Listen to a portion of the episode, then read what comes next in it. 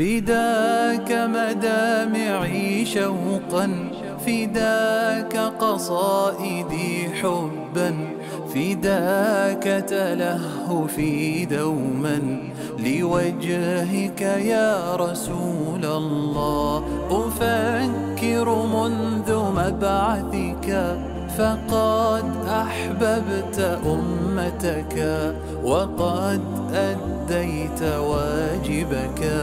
بصدق يا رسول الله. فداك مدامعي شوقا فداك قصائدي حبا فداك تلهفي دوما. لوجهك يا رسول الله. أهلا. حياكم في الحلقة الثانية عشر من ضمن سلسلة حلقات منهاج الحياة. توقف زميلي جاسر. في نقطة تقشعر عنده الأبدان. سقط ذلك الفارس علي عن ظهر دابته. وما هو السبب؟ وقال إنه سبب بسيط. لقد أسقطه. وكيف سقط؟ ومن الذي أسقطه؟ مهلا انه علي بن أمية بن خلف وليس علي بن أبي طالب. فعلي بن أبي طالب يصول ويجول كالأسد بين عجول الشرك. يلتقي بمن شاء. ويسقط من شاء منهم. أما علي بن أمية فهو كالذبيحة قرب أبيه الجبان قرب أبيه الذي شاهد الموت عدة مرات. لم ينفعه لا أبو جهل ولا هبل ولا بعيره الذي اشتراه بأغلى الأثمان. فأبو جهل يتلبط في دمائه وهبل حجر تركه في مكة. وبعيره وبعير ابنه بين غنائم المؤمنين. والموت قادم لا محالة. قادم يا أمية لكن أمية يشعر أن الحياة قادمة. فجأة إنه يرى من خلال الموت فرجة إلى الحياة يحملها أحد المهاجرين. يحملها من؟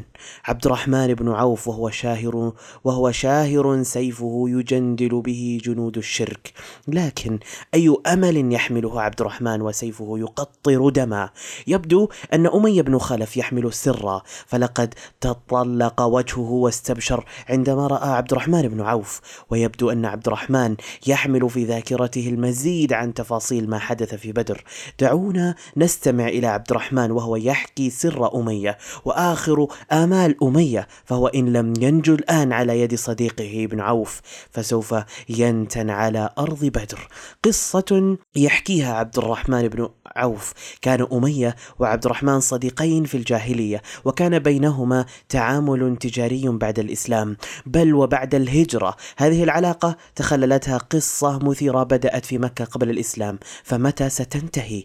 يحدثنا عن بداياتها وعن نهايتها. عبد الرحمن بن عوف يقول كان أمية لي صديقا بمكة وكان اسمي عبد عمرو فتسميت حين أسلمت عبد الرحمن فكان يلقاني ونحن بمكة فيقول يا عبد عمرو أرغبت عن اسم سماك أبوك؟ فأقول نعم هداني الله للإسلام فتسميت عبد الرحمن قال إني لا أعرف الرحمن ومضت الأيام والأحداث بين الاثنين. بقي أمية في مكة على شركه وأصنامه وهاجر عبد الرحمن بن عوف إلى المدينة ومارس التجارة بعد أن دلوه على سوق المدينة فصار أحد تجارها وكبار تجارها. ويمضي ابن عوف رضي الله عنه متحدثا عن قصته مع أمية وهو في المدينة فيقول كاتبت أمية بن خلف كتابا بأن يحفظني في صاغيتي بمكة وأحفظه في صاغيته بالمدينة.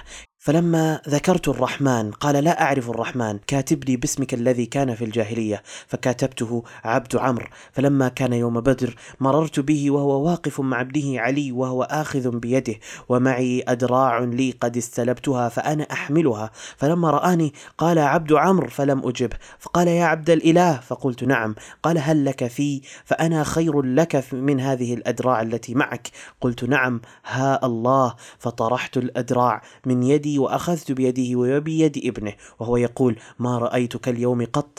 أما لكم حاجة في اللبن؟ ثم خرجت أمشي بينهما. خرجت به إلى شعب لأحرزه حتى يأمن الناس. وتوجه الثلاثة إلى ذلك الشعب. ثم توجهوا إلى جبل فارتاحت نفس أمية بن خلف. يا لها من أيام عصيبة. تلك التي كانت تحمل في دقائقها الموت والحياة معا لأمية. اطمأن أمية فتحدث عن اللبن الذي سيشربه ابن عوف وأصحابه من نياق أمية التي سيفتدي نفسه وابنه بها واسترخت أعصابه فاسترسل في الحديث. وقال لعبد الرحمن بن عوف وهو يمشي بينه وبين ابنه اخذا بأيديهما يا عبد الإله من الرجل منكم المعلم بريشة نعامة في صدره؟ قلت حمزة. قال ذاك الذي فعل بنا الأفاعيل وواصلوا المشي والمسير وفجأة توت صرخة مرعبة من بعيد. اتسعت لها عيون أمية وابنه. صرخة قلبت أرض بدر على رأس أمية من جديد. صرخة من أعماق مضطهد. لا تزال جراحه تلتهب. يقول عبد الرحمن فوالله إني لأقودهما إذ رآه بلال معي وكان هو الذي يعذب بلالا بمكة على الإسلام. فلما رآها قال رأس الكفر أمية بن خلف لا نجوت إن نجا. قلت أي بلال أسيري؟ قال لا نجوت إن نجا ثم صرخ بأعلى صوته. يا أنصار الله رأس الكفر أمي بن خلف لا نجوت إن نجا. فخرج حتى وقف على مجلس من الأنصار. فقال أمي بن خلف لا نجوت إن نجا أمي بن خلف. فخرج معه فريق من الأنصار في آثارنا. فلما خشيت أن يلحقونا خلفت لهم ابنه لأشغلهم فقتلوه. ثم أتوا حتى تبعونا. كان رجلا ثقيلا فلما أدركونا قلت له أبرك فبرك فألقيت عليه نفسي لأمنعه فتخللوه بالسيوف من تحتي فأحاطوا بنا حتى جعلونا في مثل المسكة فأنا أذب عنه فأخلف رجلا بالسيف فضرب رجل ابنه فوقع. وصاح أمية صيحة ما سمعت بمثلها قط. قلت أنج بنفسك ولا نجاء فوالله ما أغني عنك شيئا. فهبروهما بأسيافهما حتى فرغوا منهما. قتلوه وأصاب أحدهم رجلي بسيفه. يتذكر عبد الرحمن. يتذكر ذلك مبتسما ويقول يرحم الله بلالا فجعني بأدراعي وبأسيري وانتهت قصة أمية الطويلة. كما تنتهي قصص كثير من أمثاله. الذين قضوا حياتهم في التعذيب والتنكيل بمن يقع بين أيديهم من المؤمنين والضعفاء والمساكين. انتهت حياته على يد من كان يتفنن في تعذيبه وكان يسلقه تحت الشمس مكة المحرقة. لقد اشترى أبو بكر بلالا وهو مدفون بالحجارة. دفنه من؟ دفنه أمية. فهل سيدفن أمية بالحجارة؟ لم تنتهي المعركة بعد سقط كثير من الكفار الذين ملأت جثوثهم أرض بدر ورأى المشركون ما يحدث لقادتهم وأبطالهم ولكن من هو أشجع رجل في بدر؟ إنه رسولنا المصطفى رسول الله صلى الله عليه وسلم وأحد الذين كانوا يلوذون بشجاعة رسول الله صلى الله عليه وسلم. أحد الذين كانوا يلوذون بسيف رسول الله صلى الله عليه وسلم.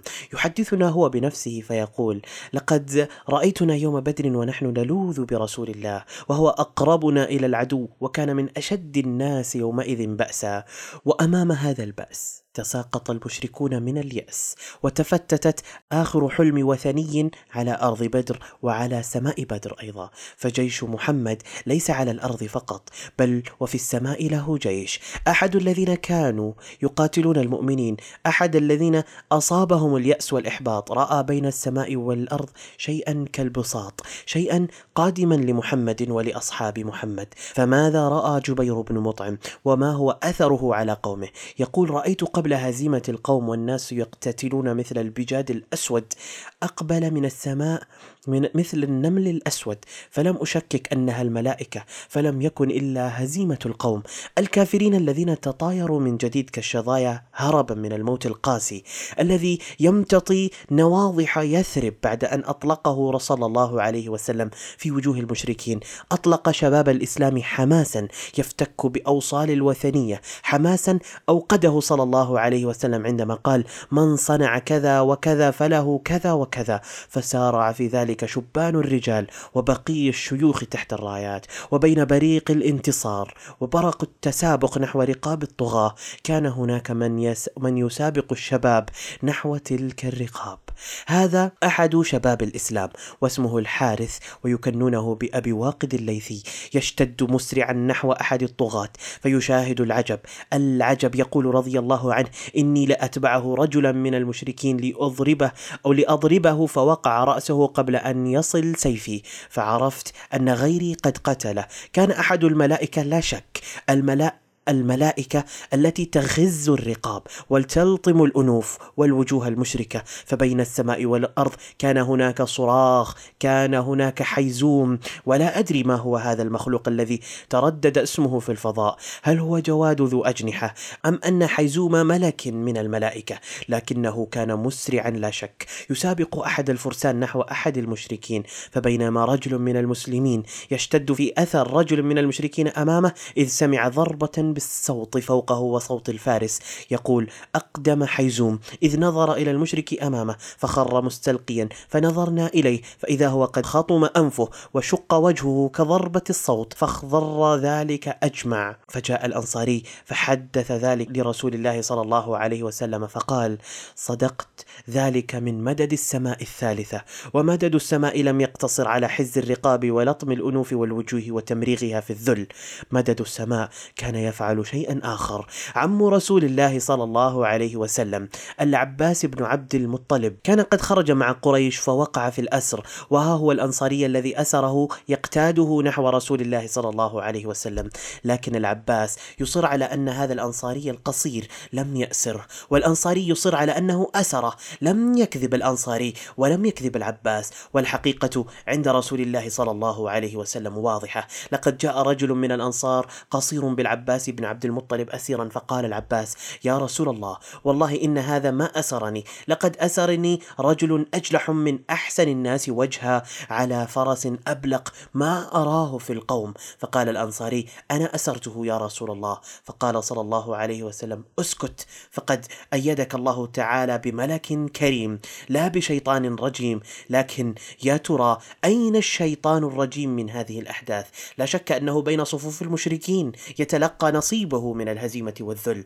أخبرنا عن ذلك ربنا وهو يقول ولا تكونوا كالذين خرجوا من ديارهم بطرا ورئاء الناس يصدون عن سبيل الله. والله بما يعملون محيط. وإذ زين لهم الشيطان أعمالهم وقال لا غالب لكم اليوم من الناس وإني جار لكم. فلما تراءت الفئتان نكص على عقبيه وقال إني بريء منكم.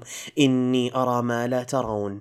إني أخاف الله. والله شديد العقاب. لقد هرب إبليس. إبليس. رآه بعض المشركين وكل الذين أعرفه عنه في تلك المعركة أنه أغواهم ثم تبرأ منهم وفر كفأر جبان من أرض المعركة وهو على صورة ذلك الرجل الذي طارد رسول الله صلى الله عليه وسلم وطارد أبا بكر في طريق الهجرة إلى المدينة. لقد كان إبليس في صورة سراقه بن مالك ولما تهاوت الأجساد من حوله وشخبت الدماء منها خاف أن يلقى المصير الذي لقيته تلك الجثث ففر وفر المشركون قبله. تطايروا كالشظايا في الشعاب والجبال وانقشعوا عن أرض بدر وانقشع الغبار وهدأت الأنفاس. تأمل صلى صلى الله عليه وسلم ذلك المشهد وتأمل فرسانه من حوله فإذا الساحة صمت حزين ورهيب. منظر لا يسر. سبعون جسدا من قريش بلا حراك. سبعون جسدا من أبناء العمومة والعشيرة بلا أرواح. ما الذي أوصلهم إلى هذه المأساة؟ من هو الذي قادهم إلى هذه النهاية المخيفة؟ إلى الهزيمة وإلى جهنم. أبو جهل قادهم والشيطان أجج الشرك في نفوسهم أما كفتهم ثلاثة عشر عاما من حديث رسول الله من حب رسول الله صلى الله عليه وسلم من رحمته صلى الله عليه وسلم من حرصه عليهم صلى الله عليه وسلم. نهاية مخيفة تلك التي انتهى أولئك السبعون. لقد فر أصحابهم وتركوهم للشمس والغبار وتركوا مثل هذا العدد بين القيود والحبال سبعون أسيرا يغشاهم الذل. ها هو الشرير عقبة ابن أبي معيط مأسورا وها هو أبو يزيد واسمه سهيل مأسورا أيضا. وها هم الصحابة يستجيبون لأمر الله وأمر رسوله صلى الله عليه وسلم فيكتفون بأسر العباس بن عبد المطلب عم رسول الله صلى الله عليه وسلم وأسر ابن عمه عقيل بن طالب لأنهم خرجوا كارهين لقتال رسول الله صلى الله عليه وسلم. كما قال النبي صلى الله عليه وسلم من استطعتم أن تأسروا من بني عبد المطلب فإنهم خرجوا كارهين، لكن لماذا لم ينهى عن قتل أمية بن خلف؟ وقد خرج كارها أيضا؟ السبب لا يحتاج إلى كثير من التفكير، فأمية كان من أشرس الناس على الإسلام وأتباعه، خاصة بلال بن رباح، بعكس بني عبد المطلب، ثم إن أمية لم يكن كارها لقتال المسلمين، إنه يتمنى سحقهم وسحق نبيهم، لكنه كان خائفا على نفسه لأنه يدرك أن رسول الله صلى الله عليه وسلم لم ولا ولن يكذب. وقد توعده بالموت وهو يدرك خطورة وعيده صلى الله عليه وسلم. لذلك اشترى تلك الراحلة ليهرب عندما يلوح له الخطر. لكن الذي لاح لأم لأمية لم يكن الخطر. إنه شيء أكثر خطورة. إنه بلال. وقد كان هو الذي يعذب بلالا في مكة على الإسلام. ترى أين أبو جهل؟ لم يؤسر. ولم يقتل بعد أم أنه قتل ولم نذكره أنسيناه؟ إنه ليس بين القتلى ولا بين الأسرى والحبال فأين هو أبو جهل؟ ذلك المجرم الذي رفض الإسلام حسدا لأن النبوة لم تكن في بيته. أين ذلك الطاغوت الذي أخرج قريش وهي كارهة لترقص حوله وهو يشرب الخمر؟ أين هو من بين القتلى وبين الأسرى؟ لذلك أمر رسول الله صلى الله عليه وسلم أن يلتمسه في القتلى. وقال لأصحابه من ينظر ما صنع أبو جهل من يعلم من. ما فعل أبو جهل. فتقدم رجل نحيل الجسم دقيق الساقين كان يرعى الغنم في مكة. وكان أبو جهل قد استضعفه ذات يوم في مكة فآذاه. تقدم هذا الرجل النحيل الصالح وقال لرسول الله صلى الله عليه وسلم أنا يا نبي الله. فانطلقت تلك الساقان تنفيذا لإرادة رسول الله صلى الله عليه وسلم. وبعد قليل هدأتا وتهادتا نحو جريح ينزف. قد طارت ساقه وطار صوابه. حدق به ابن مسعود فإذا هو أبو جهل فوجده قد ضربه ابن عفراء حتى برد فأخذ بلحيته فقال أنت أبو جهل. قال وهل فوق رجل قتلتموه أو قتله قومه؟ فقال ابن مسعود قد أخزاك الله. أي حقد ينضح من جثة هذا الطاغية؟ وأي روح خبيثة تلك التي بين جنبيه؟ لقد كان أبو جهل جثة كتلة متورمة من العناد. فهل سيتركه ابن مسعود ليخبر رسول الله صلى الله عليه وسلم أم ماذا؟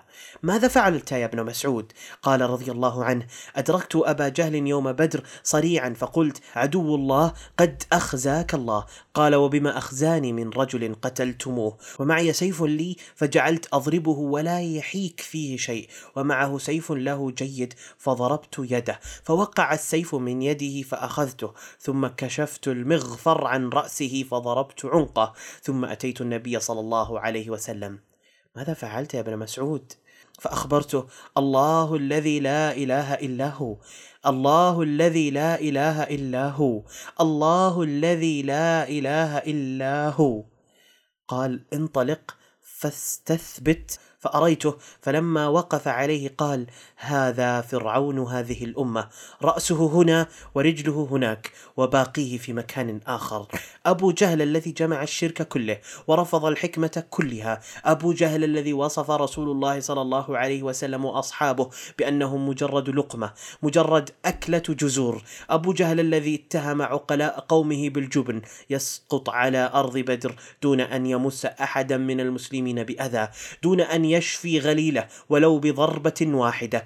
أما سيف أبي جهل الثمين فلم تصدر منه سوى ضربة واحدة متجهة نحو صاحبها. نحو أبي جهل هلاك أبي جهل مروع. والتاريخ يكتب للطغاة بحبر المضطهدين لكنهم لا يقرؤون ولا يفيد من التاريخ سوى العقلاء. مات أبو جهل بسيفه والذي مزقوه شباب صغار والذي أجهز عليه أحد الضعفاء الذين أخافهم وأذلهم في شوارع مكة وأزقتها بل وفي بيت الله الحرام. ترى هل يتذكر ابن مسعود وهو يقضي على أبي جهل ذلك اليوم الذي كان فيه خائفا وهو في جوار الكعبة الآمنة ينظر إلى حبيبه ويتمزق حرقة لكنه لا يستطيع فعل شيء. فبينما رسول الله صلى الله عليه وسلم يصلي عند البيت وأبو جهل وأصحاب له جلوس وقد نحرت جزور بالأمس. فقال أبو جهل أيكم يقوم إلى سلا جزور بني فلان فيأخذه فيضعه على كتفي محمد إذا سجد فانبعث أشقى القوم فأخذه فلما سجد نبينا صلى الله عليه وسلم وضعه ذلك المجرم بين كتفيه فاستضحكوا وجعل بعضهم يميل إلى بعض وأنا قائم أنظر لو كانت لي منعة طرحته عن ظهر رسول الله صلى الله عليه وسلم والنبي صلى الله عليه وسلم ساجد ما يرفع رأسه حتى انطلق إنسان فأخبر فاطمة فجاءت وهي جويرية فطرحت عنه ثم أقبلت عليهم تسبهم. فلما قضى النبي صلاته رفع صوته ثم دعا عليهم وكان إذا دعا دعا ثلاثة وإذا سأل سأل ثلاثة. ثم قال النبي صلى الله عليه وسلم اللهم عليك بقريش اللهم عليك بقريش اللهم عليك بقريش. فلما سمعوا صوته ذهب عنهم الضحك وخافوا من دعوته. ثم قال اللهم عليك بأبي جهل بن هشام وعتبة بن الربيعة والوليد بن عتبة وأمية بن خلف وعقبة بن معيط سقط كلهم في بدر كلهم. وقد بدأوا ينتنون وينتن شركهم وقد تحققت دعوة رسول الله صلى الله عليه وسلم. يقول ابن مسعود أقسم بالله لقد رأيتهم صرعى على بدر. قد غيرتهم الشمس وكان يوما حارا وفي اليوم الحار تنتن الجثث سريعة. اذا فلا بد من دفن تلك الجثث. ولو كانت جثث كفار فالإسلام دين صحة ونظافة والنظافة من الإيمان. ورسول الله صلى الله عليه وسلم يقول لأمته أسرعوا بالجنازة فإن تك صالحة فخير تقدمونها عليه وإن تكن غير ذلك فشر تضعونه على رقابكم. لذلك أمر رسول الله صلى الله عليه وسلم أن تقذف تلك الجنائز في بئر خبيث كان موجود موجودا على أرض بدر. فنبي الله صلى الله عليه وسلم أمر يوم بدر بأربعة وعشرين من صناديد قريش فقذفوا في طوى من أطواء بدر. خبيث مخبث يعج برائحة الموت ونتن الشرك. ولما أمر رسول الله صلى الله عليه وسلم بالقتلى أن يطرحوا في القليب طرحوا فيه إلا ما كان من أمية بن خلف فإنه انتفخ في درعه فملأها فذهبوا ليخرجوه فتزايل لحمه فأقروه وألقوا عليه ما غيبه من التراب والحجارة. هلك أمية ابن خلف لم يحفر له قبر كبقية الناس. تفسخ لحمه فتركوه ودفنوه بالحجارة. بعد أن قتله بلال كان انتقام البلال جبارا جبار كبلال. أيتذكر بلال وهو يرى عدوه مدفونا بالحجارة؟ أيتذكر تلك الأيام عندما كان أمية يدفنه بالحجارة في مثل هذه الأيام الحارة وتحت هذه الشمس المحرقة؟ لقد كان بلال حتى آخر لحظات الرق مدفونا بالحجارة. يقول أحد الذين أدركوا تلك الأحداث اشترى أبو بكر بلالا وهو مدفون. ها هو يدفن بالحجارة أمام عيني بلال المسكين. سبحانك ما أعظمك يا رب. سبحانك ما أعظمك. ها هو نسي الرحمن. إنها دعوة المضطهدين والمظلومين. وقبل أن يتخلص رسول الله صلى الله عليه وسلم من تلك الجثث تهادى إلى شهداء الإسلام شهداء بدر فكم كان عددهم؟ دفنهم النبي صلى الله عليه وسلم وتحدث عنهم ابن مسعود نفسه بحديث كالماء البارد فقال إن الثمانية عشر الذين قتلوا من أصحاب رسول الله صلى الله عليه وسلم يوم بدر جعل الله أرواحهم في الجنة في طير خضر تسرح في الجنة. قال فبينما هم كذلك إذ اطلع عليهم ربك اطلاعا. فقال يا عبادي ماذا تشتهون؟ قالوا يا ربنا ما فوق هذا شيء. قال فيقول عبادي ماذا تشتهون؟ فيقولون في الرابعة ترد أرواحنا في أجسادنا فنقتل كما قتلنا. إنهم يبحثون عن الموت من جديد. يريدون فعل شيء يجعلهم يستحقون كل ما حولهم ويستحقون ما هم فيه ما هم فيه من الرفاهية والدهشة التي لا يمكن وصفها. وماذا يساوي ألم الموت أمام عوالم السعاده والابتهاج والخلود. ماذا يساوي الموت والشهيد؟ لا يجد ألم القتل إلا كما يجد أحدكم مس القرصة. دفن صلى الله عليه وسلم شهداء بدر بثيابهم ودمائهم وبشرهم. وبشر أمثالهم فيما بعد. فقال أنا شهيد على هؤلاء. لفوهم في دمائهم. فإنه ليس جريح يجرح في الله إلا جاء وجرحه يوم القيامة يدمي. لونه لون الدم وريحه ريح المسك. ويقول صلى الله عليه وسلم للشهيد عند الله سبع خصال يغفر له في أول دفعة من دمه ويرى مقعده من الجنة ويحلى حلة الإيمان ويزوج اثنين وسبعين زوجة من الحور العين ويجار من عذاب القبر ويأمن من الفزع الأكبر ويوضع على رأسه تاج الوقار الياقوته منه خير من الدنيا وما فيها ويشفع في سبعين إنسانا من أهل بيته هذا ما سيفرح به الشهداء من المهاجرين والأنصار وما في الجنة أجمل وأبقى. أما ما سيلقاه قتلى قريش فشيء مخيف ومرعب. بشرهم به صلى الله عليه وسلم خاطبهم وهم أكوام محشورون في تلك البئر المقرفة. ولكن بعد ثلاثة أيام من انقضاء المعركة وقد كانت سنته صلى الله عليه وسلم إذا انتصر في معركة أن يقيم ثلاثة أيام على أرض المعركة بعد انقضائها ثم يعود إلى المدينة. ربما كان ذلك لتأكيد الانتصار والمحافظة عليه من اي محاولات تقوم بها الفلول الخاسرة لتعويض خسارتها. وفي تلك الأيام الثلاثة كان النبي صلى الله عليه وسلم مشغولا بتركة هذا الانتصار. مشغولا بقضايا وهموم تحتاج إلى أكثر من التفكير. ومن هذه القضايا قضية الغنائم. فالغنائم بالنسبة للذين حضروا بدر لا تعني رصيدا ماديا أبدا. إنها أكبر من ذلك. والصحابة مهاجرون وأنصار أكبر من هذا التفكير. فالمهاجرون تركوا أموالهم لله. والأنصار شاطروا إخوانهم وأموالهم ودورهم. لكنها غنائم أول معركة مع رسول الله صلى الله عليه وسلم. وأول معركة ضد كفار قريش الذين أخرجوا رسول الله صلى الله عليه وسلم وأول معركة في الإسلام. والمشاركة فيها والحصول على شيء من غنائمها له في النفوس أثر ينام ويصحو مع الإنسان ويظلله في كل مكان يسير ويخطو عليه. أثر يتطهر معه أهل بدر من كل ذنوبهم. لست أبالغ. فرسول الله صلى الله عليه وسلم يقول لعل الله اطلع على أهل بدر فقال اعملوا ما شئتم فقد وجبت لكم الجنة. ثم إن الصحابة بشر يصيبون ويخطئون فيقوم صلى الله عليه وسلم بتصحيح أخطائهم لتصحح الأمة اخطاءها وتأخذ أحكامها من هذه الأحداث. وليس هناك أخصب من المعارك للانفعال والتأثر والخطأ. فماذا حدث من الصحابة وما رأي بعضهم حول الغنائم؟ يقول أحد الصحابة رضوان الله عليهم أجمعين إن النبي صلى الله عليه وسلم قال من أتى مكان كذا وكذا فله كذا وكذا أو فعل كذا وكذا فله كذا وكذا. فتسارع إليه الشبان وبقي الشيوخ عند الرايات. فلما فتح الله عليهم جاءوا يطلبون ما جعل لهم النبي صلى الله عليه وسلم. فقال لهم الأشياخ لا تذهبوا به دوننا. فأنزل الله عليه هذه الآية. يسألونك عن الأنفال قل الأنفال لله والرسول فاتقوا الله وأصلحوا ذات بينكم وأطيعوا الله ورسوله إن كنتم مؤمنين. ولكي تتضح الرؤية جيدا أتذكرون هناك سرايا ومعارك قبل مشاركة رسول الله صلى الله عليه وسلم في هذه المعركة؟ فماذا كانت تحصل لتلك الغنائم؟ فلمن كانت الغنائم في الحروب التي خاضها الأنبياء من قبل؟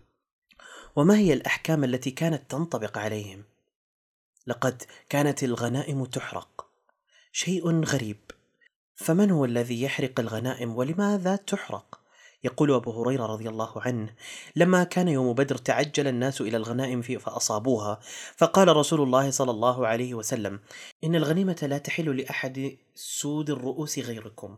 وكان النبي صلى الله عليه وسلم وأصحابه إذا غنموا الغنيمة جمعوها. ونزلت نار فأكلتها فأنزل الله هذه الآية لولا كتاب من الله سبق لمسكم فيما أخذتم عذاب عظيم فكلوا مما غنمتم حلالا طيبا واتقوا الله إن الله غفور رحيم. يا أيها النبي قل لمن في أيديكم من الأسرى إن يعلم الله ما في قلوبكم خيرا يؤتكم خيرا مما أخذ منكم ويغفر لكم والله غفور رحيم. نزلت هذه الآيات فترك المجاهدون اجتهاداتهم لوحي السماء فليس مع الوحي الصريح اجتهاد. وسلموا الأمر لله ولرسوله وسلمت الغنائم لرسول الله صلى الله عليه وسلم فوزعها على المهاجرين والأنصار ففرحوا بها. كانت أول هدايا الله للنبي صلى الله عليه وسلم وأصحابه على أرض المعركة. وكانوا أول أمة تباح لها الغنائم. فرح سعد بن أبي وقاص بسيفه وبشيء آخر مع سيفه. أما علي بن أبي طالب فكان نصيبه من الإبل حيث يقول رضي الله عنه كانت لي شارف من نصيبي من المغنم يوم بدر وكان النبي صلى الله عليه وسلم أعطاني مما أفاء الله عليه من الخمس يومئذ. ما هي الخمس الذي يذكرها علي بن أبي طالب؟ الإجابة بسيطة، فقد أمر الله سبحانه بتقسيم غنائم الحرب إلى خمسة أجزاء، أربعة أجزاء للمجاهدين المشاركين في المعركة، أما الجزء الخامس فيقسم أيضا إلى خمسة أجزاء جزء لله ولرسوله وجزء لقرابة الرسول صلى الله عليه وسلم وجزء الثالث لليتامى ليتامى المسلمين. الذين فقدوا آباءهم. والرابع جزء للمساكين المحتاجين من المسلمين. والخامس جزء للمسافرين الذين فقدوا أموالهم أو نفذت أموالهم وليس لديهم ما يسد حاجتهم للمواصلة أو الرجوع إلى ديارهم. انتهى المسلمون من قضية الغنائم وتقسيمها وبقيت قضية أخرى لا تقل عنها إنها قضية الأسرى. نظر إليهم النبي صلى الله عليه وسلم نظرة أسف. ثم نطق بالوفاء كله لأحد رجالات قريش الكرام الذين كانوا مثالا في احترام النفس واحترام الآخرين.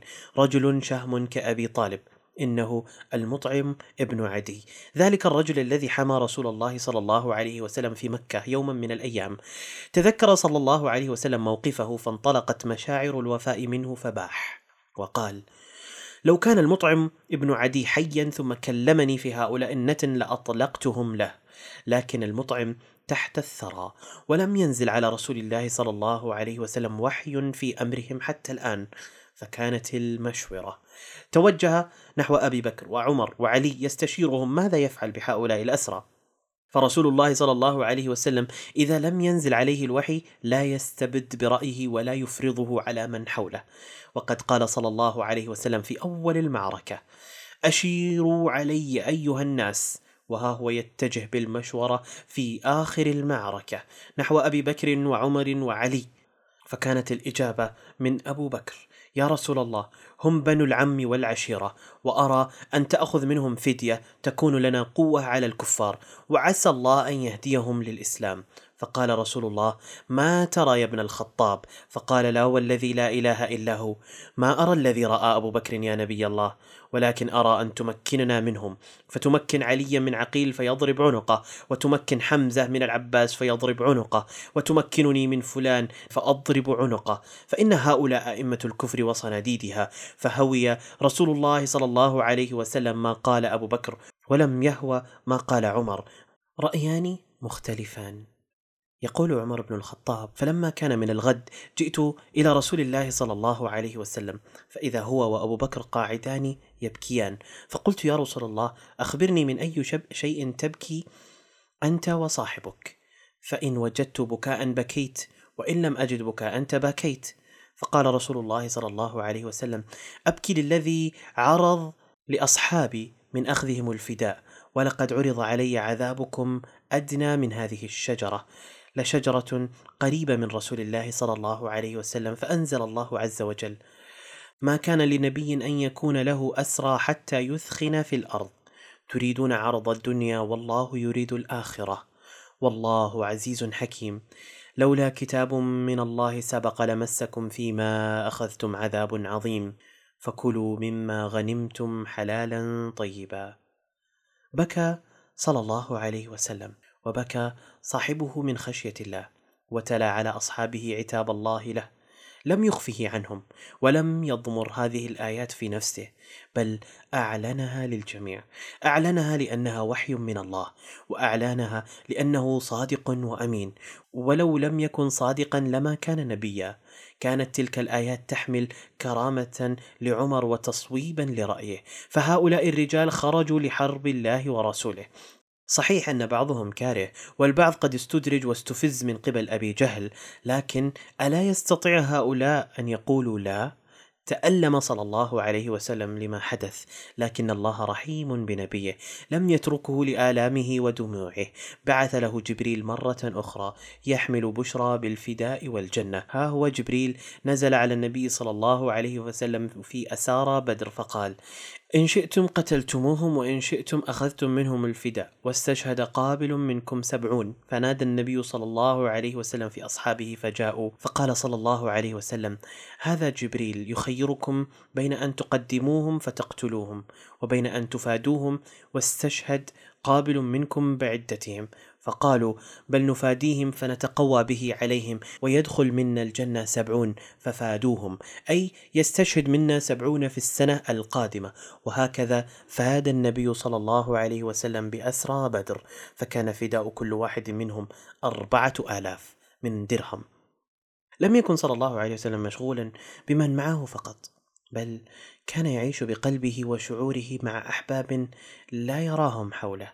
كان بقلبه وشعوره بين حرات المدينة يتذكر أصحابه وأهله وحبيبته التي لا يدري ما فعل المرض بها. لا يدري أي أي حالة تعيشها ابنته رقية. ترى هل تعافت من مرضها أم أن الأوجاع تداعت على شبابها؟ تذكر صلى الله عليه وسلم المدينة ومن فيها فأرسل ابنه زيد. زيد بن حارثة ليبشر المدينة بنصر الله سبحانه وتعالى والقضاء على طواغيت قريش أخزاهم الله يبشر بأسر أشرافهم في يوم الإسلام العظيم يوم الفرقان وقد كان ابنه أسامة بن زيد ملازما لعثمان ورقية في مرضها وكان مع أول من استقبل والده وأخباره لكن أين رقية؟ أين حبيبتك يا عثمان؟ أين حبيبة رسول الله صلى الله عليه وسلم وريحانته؟ الإجابة حزن على وجه عثمان. وعلى وجه أسامة. ماتت رقية ووالدها بعيد عنها. ماتت قبل أن ترى والدها و... ماتت قبل أن ترى والدها وتطمئن على سلامته. دون أن ترى أختها الحزينة زينب. ها هو الحزن من جديد يخيم على بيت النبي صلى الله عليه وسلم. فاطمة تبكي وأم كلثوم تبكي حزنا على رقية. زهرة تذبل وشباب يختفي أمام عينيهما. كم لعبوا سويا كم ضحكوا وتراكضوا وتسابقوا إلى حضن خديجة. كم تواثبوا وتزاحموا ليركبوا على ظهر محمد. ما أحوج فاطمة وأم كلثوم إلى أبيهما؟ ما أحوجهما إلى خديجة؟ ما أحوجهما إلى أختهما الكبيرة زينب؟ ينثران على صدرها شيئا من الدموع. فزينب بعيدة هناك حزينة هناك في أراضي مكة لا يعلمان عنها شيئا ولا تعلم عنهم شيئا. ماتت رقية قبل أن يصل زيد بالخبر. فقد وافق زيد بن الحارث ابنه أسامة حين سوى التراب على رقية بنت رسول الله صلى الله عليه وسلم. فقيل له ذاك أبوك حين قدم؟ قال أسامة فجئت وهو واقف للناس يقول قتل عتبة بن الربيعة وشيبة بن الربيعة وأبو جهل ونبيه ومنبه وأمية بن خلف. فقلت يا أبتي أحق هذا؟ قال نعم والله يا بني. ويختلط الحزن في أجواء المدينة بالفرح. ويبتهج بقية المهاجرين والأنصار بالخبر الذي لا يصدقه إلا مؤمن. ويخفف النصر من الحزن والدموع المنثورة على رحيل رقية. ويخيم الليل والوجد على عثمان. إنه يعود إلى منزله فلا يجد فيه رقية. كم هو مشتاق إليها؟ كم هو وحيد دون رقية؟ وكم هو وحيد وقد انقطع نسبه مع النبي صلى الله عليه وسلم؟ يا له من ليل حزين لا تبدده إلا الصلاة. هذا ما يحدث في المدينة. أما على أرض المعركة فتتسلل خيوط الفجر إلى سماء بدر. ويشرق بلال بالأذان ويستيقظ من كان نائما ويصلي الجميع خلف رسول الله صلى الله عليه وسلم. إنه فجر اليوم الثالث بعد انقضاء المعركة حيث يأمر صلى الله عليه وسلم بالاستعداد للعودة إلى المدينة. ويطلب تهيئة راحلته ويفرغ الجميع مما أمروا به وينطلق صلى الله عليه وسلم إلى غير ما توقع الصحابة. فهذا ليس بطريق المدينة إنه يتوقف ويتحدث إلى أقوام بشيء مفزع ومخيف. جعل أحد الصحابة يستفسره عن ذلك. أنس بن مالك يحدثنا عن ذلك المسير وعن ذلك التساؤل فيقول فلما كان ببدر اليوم الثالث أمر براحلته فشدت عليها رحله ثم مشى واتبعه أصحابه وقالوا ما نرى ينطلق إلا لبعض حاجته حتى قام على حافة البئر فجعل يناديهم بأسمائهم وأسماء آبائهم يا أبا جهل بن هشام يا أمية بن خلف يا عتبة بن ربيعة يا شيبة بن ربيعة أليس قد وجدتم ما وعد ربكم حقا؟ يا فلان ابن فلان ويا فلان ابن فلان أيسركم أنكم أطعتم الله ورسوله؟ فإنا قد وجدنا ما وعدنا ربنا حقا. فهل وجدتم ما وعد ربكم حقا؟ فقال عمر يا رسول الله ما تكلم من أجساد لا أرواح لها. فقال رسول الله صلى الله عليه وسلم والذي نفسي بيده. ما أنتم بأسمع لما أقول منهم ولكنهم لا يقدرون أن يجيبوا ولا يقدرون على أن يعودوا فيتوبوا. مصير أسود رسموه لأنفسهم وجحيم مرعب تسابقوا إليه وهم يحملون أصنامهم. أما رسول الله صلى الله عليه وسلم فقد تركهم وما تسابقوا إليه وانعطف براحلته نحو عواطف جياشة تنتظره في طيبة الطيبة. كيف استقبله أحبابه هناك؟ أيهنئون أنفسهم به ويهنئونه بنصر الله أم يعزونه في رقية؟ كيف استقبله عثمان هناك؟ كيف كانت حالته صلى الله عليه وسلم عندما زاحم الحزن فرحا؟ كيف كانت حالته عندما التقت عيناه بعيني فاطمة وعيني أم كلثوم؟ هذه الحياة لم تصف لمحمد صلى الله عليه وسلم، لم تصف لحبيب الله، فالحزن والمعاناة جزء من حياته، يفقد ابنته الشابة ويصبر ويحتسب، ويتوهج بوعد الله فيخفف عن غيره مصيبته ولوعته رغم ما هو فيه، ويقول لعثمان: لك أجر رجل شهد بدرا وسهمه. لقد حول الإسلام الحزن إلى مبعث للسعادة واختلطت دموع الحزن بالفرح عند المؤمنين فعجبا لأمر المؤمن. إن أمره كله له خير وليس ذلك لأحد إلا للمؤمن. إن أصابته سراء شكر وكان خيرا له وإن أصابته ضراء صبر فكان خيرا له. ها هم الأسرى باقون في المدينة وها هي الحوافر والخفاف. تزاحم أزقة المدينة. وذات يوم يصل إلى المدينة رجل يحمل مالا ويحمل قلادة إلى رسول الله صلى الله عليه وسلم فيأخذ عليه السلام تلك القلادة وتهتز نياط قلبه وهو يقلبها وتتعلق عيناه بها فتحمله بعيدا بعيدا حيث خديجة حيث زينب وحيث مكة الحبيبة فينضح قلبه بالحزن ولسانه بالرجاء لأصحابه أن يخففوا أحزانه وأحزان حبيبته فيتأثر من حوله بمشهد الحرمان والشوق والغرب الذي يحيط بهذا النبي وأهل بيته صلوات الله عليهم جميعا. تقول عائشة لما بعث أهل مكة في فداء أسراهم بعثت زينب بنت رسول الله صلى الله عليه وسلم في فداء أبي العاص بن الربيع بمال وبعثت فيه بقلادة لها كانت لخديجة أدخلتها بها على أبي العاص حين بنى عليها. فلما رآها رسول الله صلى الله عليه وسلم رق لها رقة شديدة وقال: إن رأيتم أن تطلقوا لها أسيرها وتردوا عليها الذي لها فافعلوا، فقالوا نعم يا رسول الله فأطلقوه وردوا عليها الذي لها. وقبل أن ينطلق أبو العاص إلى زينب أكد لرسول الله صلى الله عليه وسلم أنه سيبعث بزينب وذلك بتحديد مكان تلاقي فيه من سيرسله رسول الله صلى الله عليه وسلم لمرافقتها في طريق هجرتها. ولما وصل أبو العاص إلى مكة توجه إلى زينب فرحت به وفرح بها وسلمها قلادتها وحريتها فاختارت الله ورسوله وتوجهت إلى المدينة. فقد بعث رسول الله صلى الله عليه وسلم زيد بن حارثة ورجلا من الأنصار فقال كونا ببطن يأجج حتى تمر بكما زينب فتصاحبانها حتى تأتياني بها.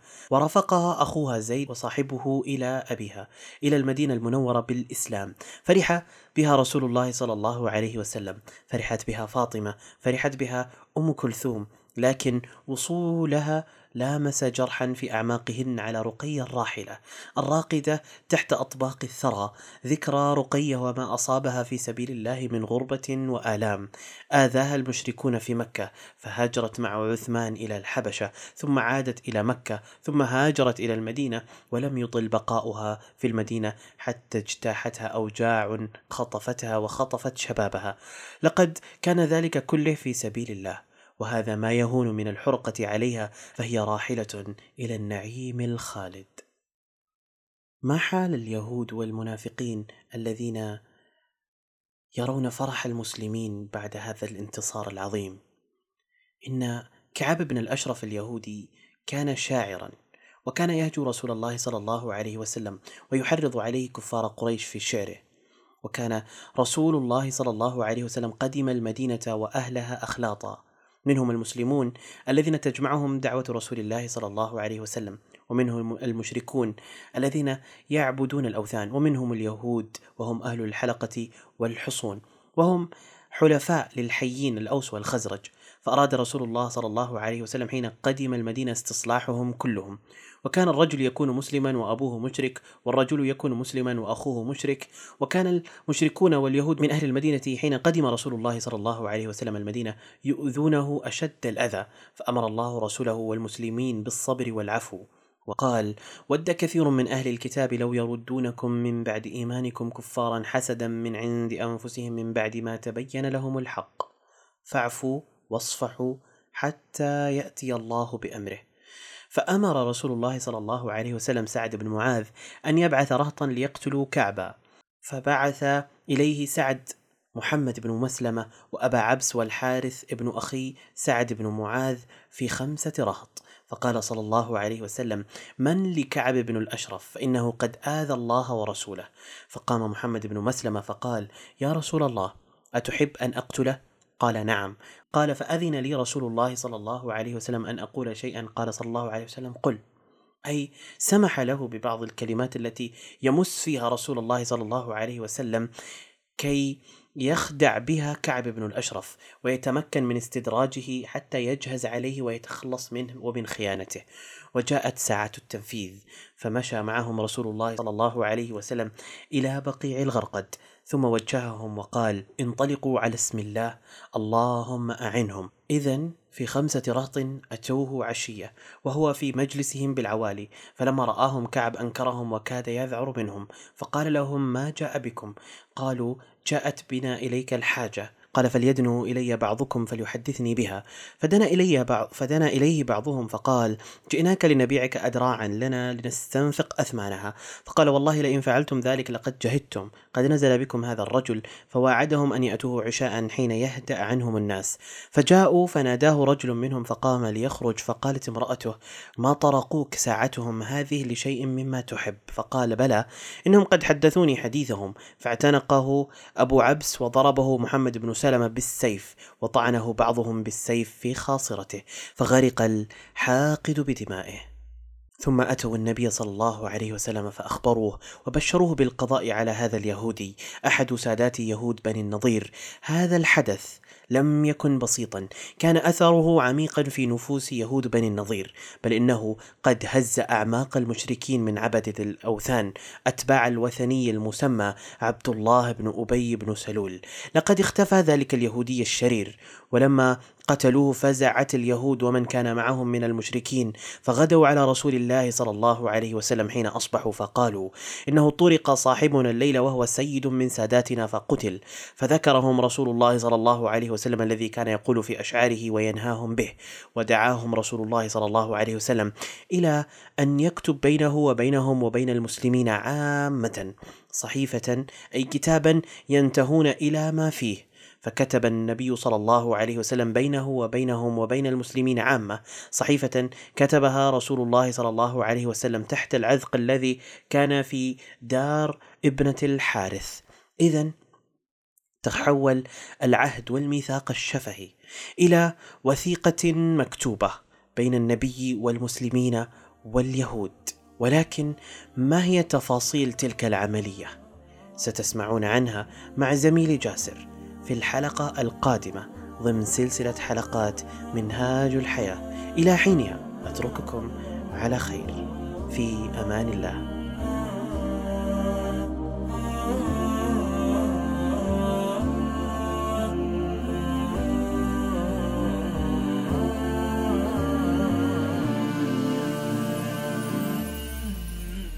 فداك مدامعي شوقا. فداك قصائدي حبا فداك تلهفي دوما.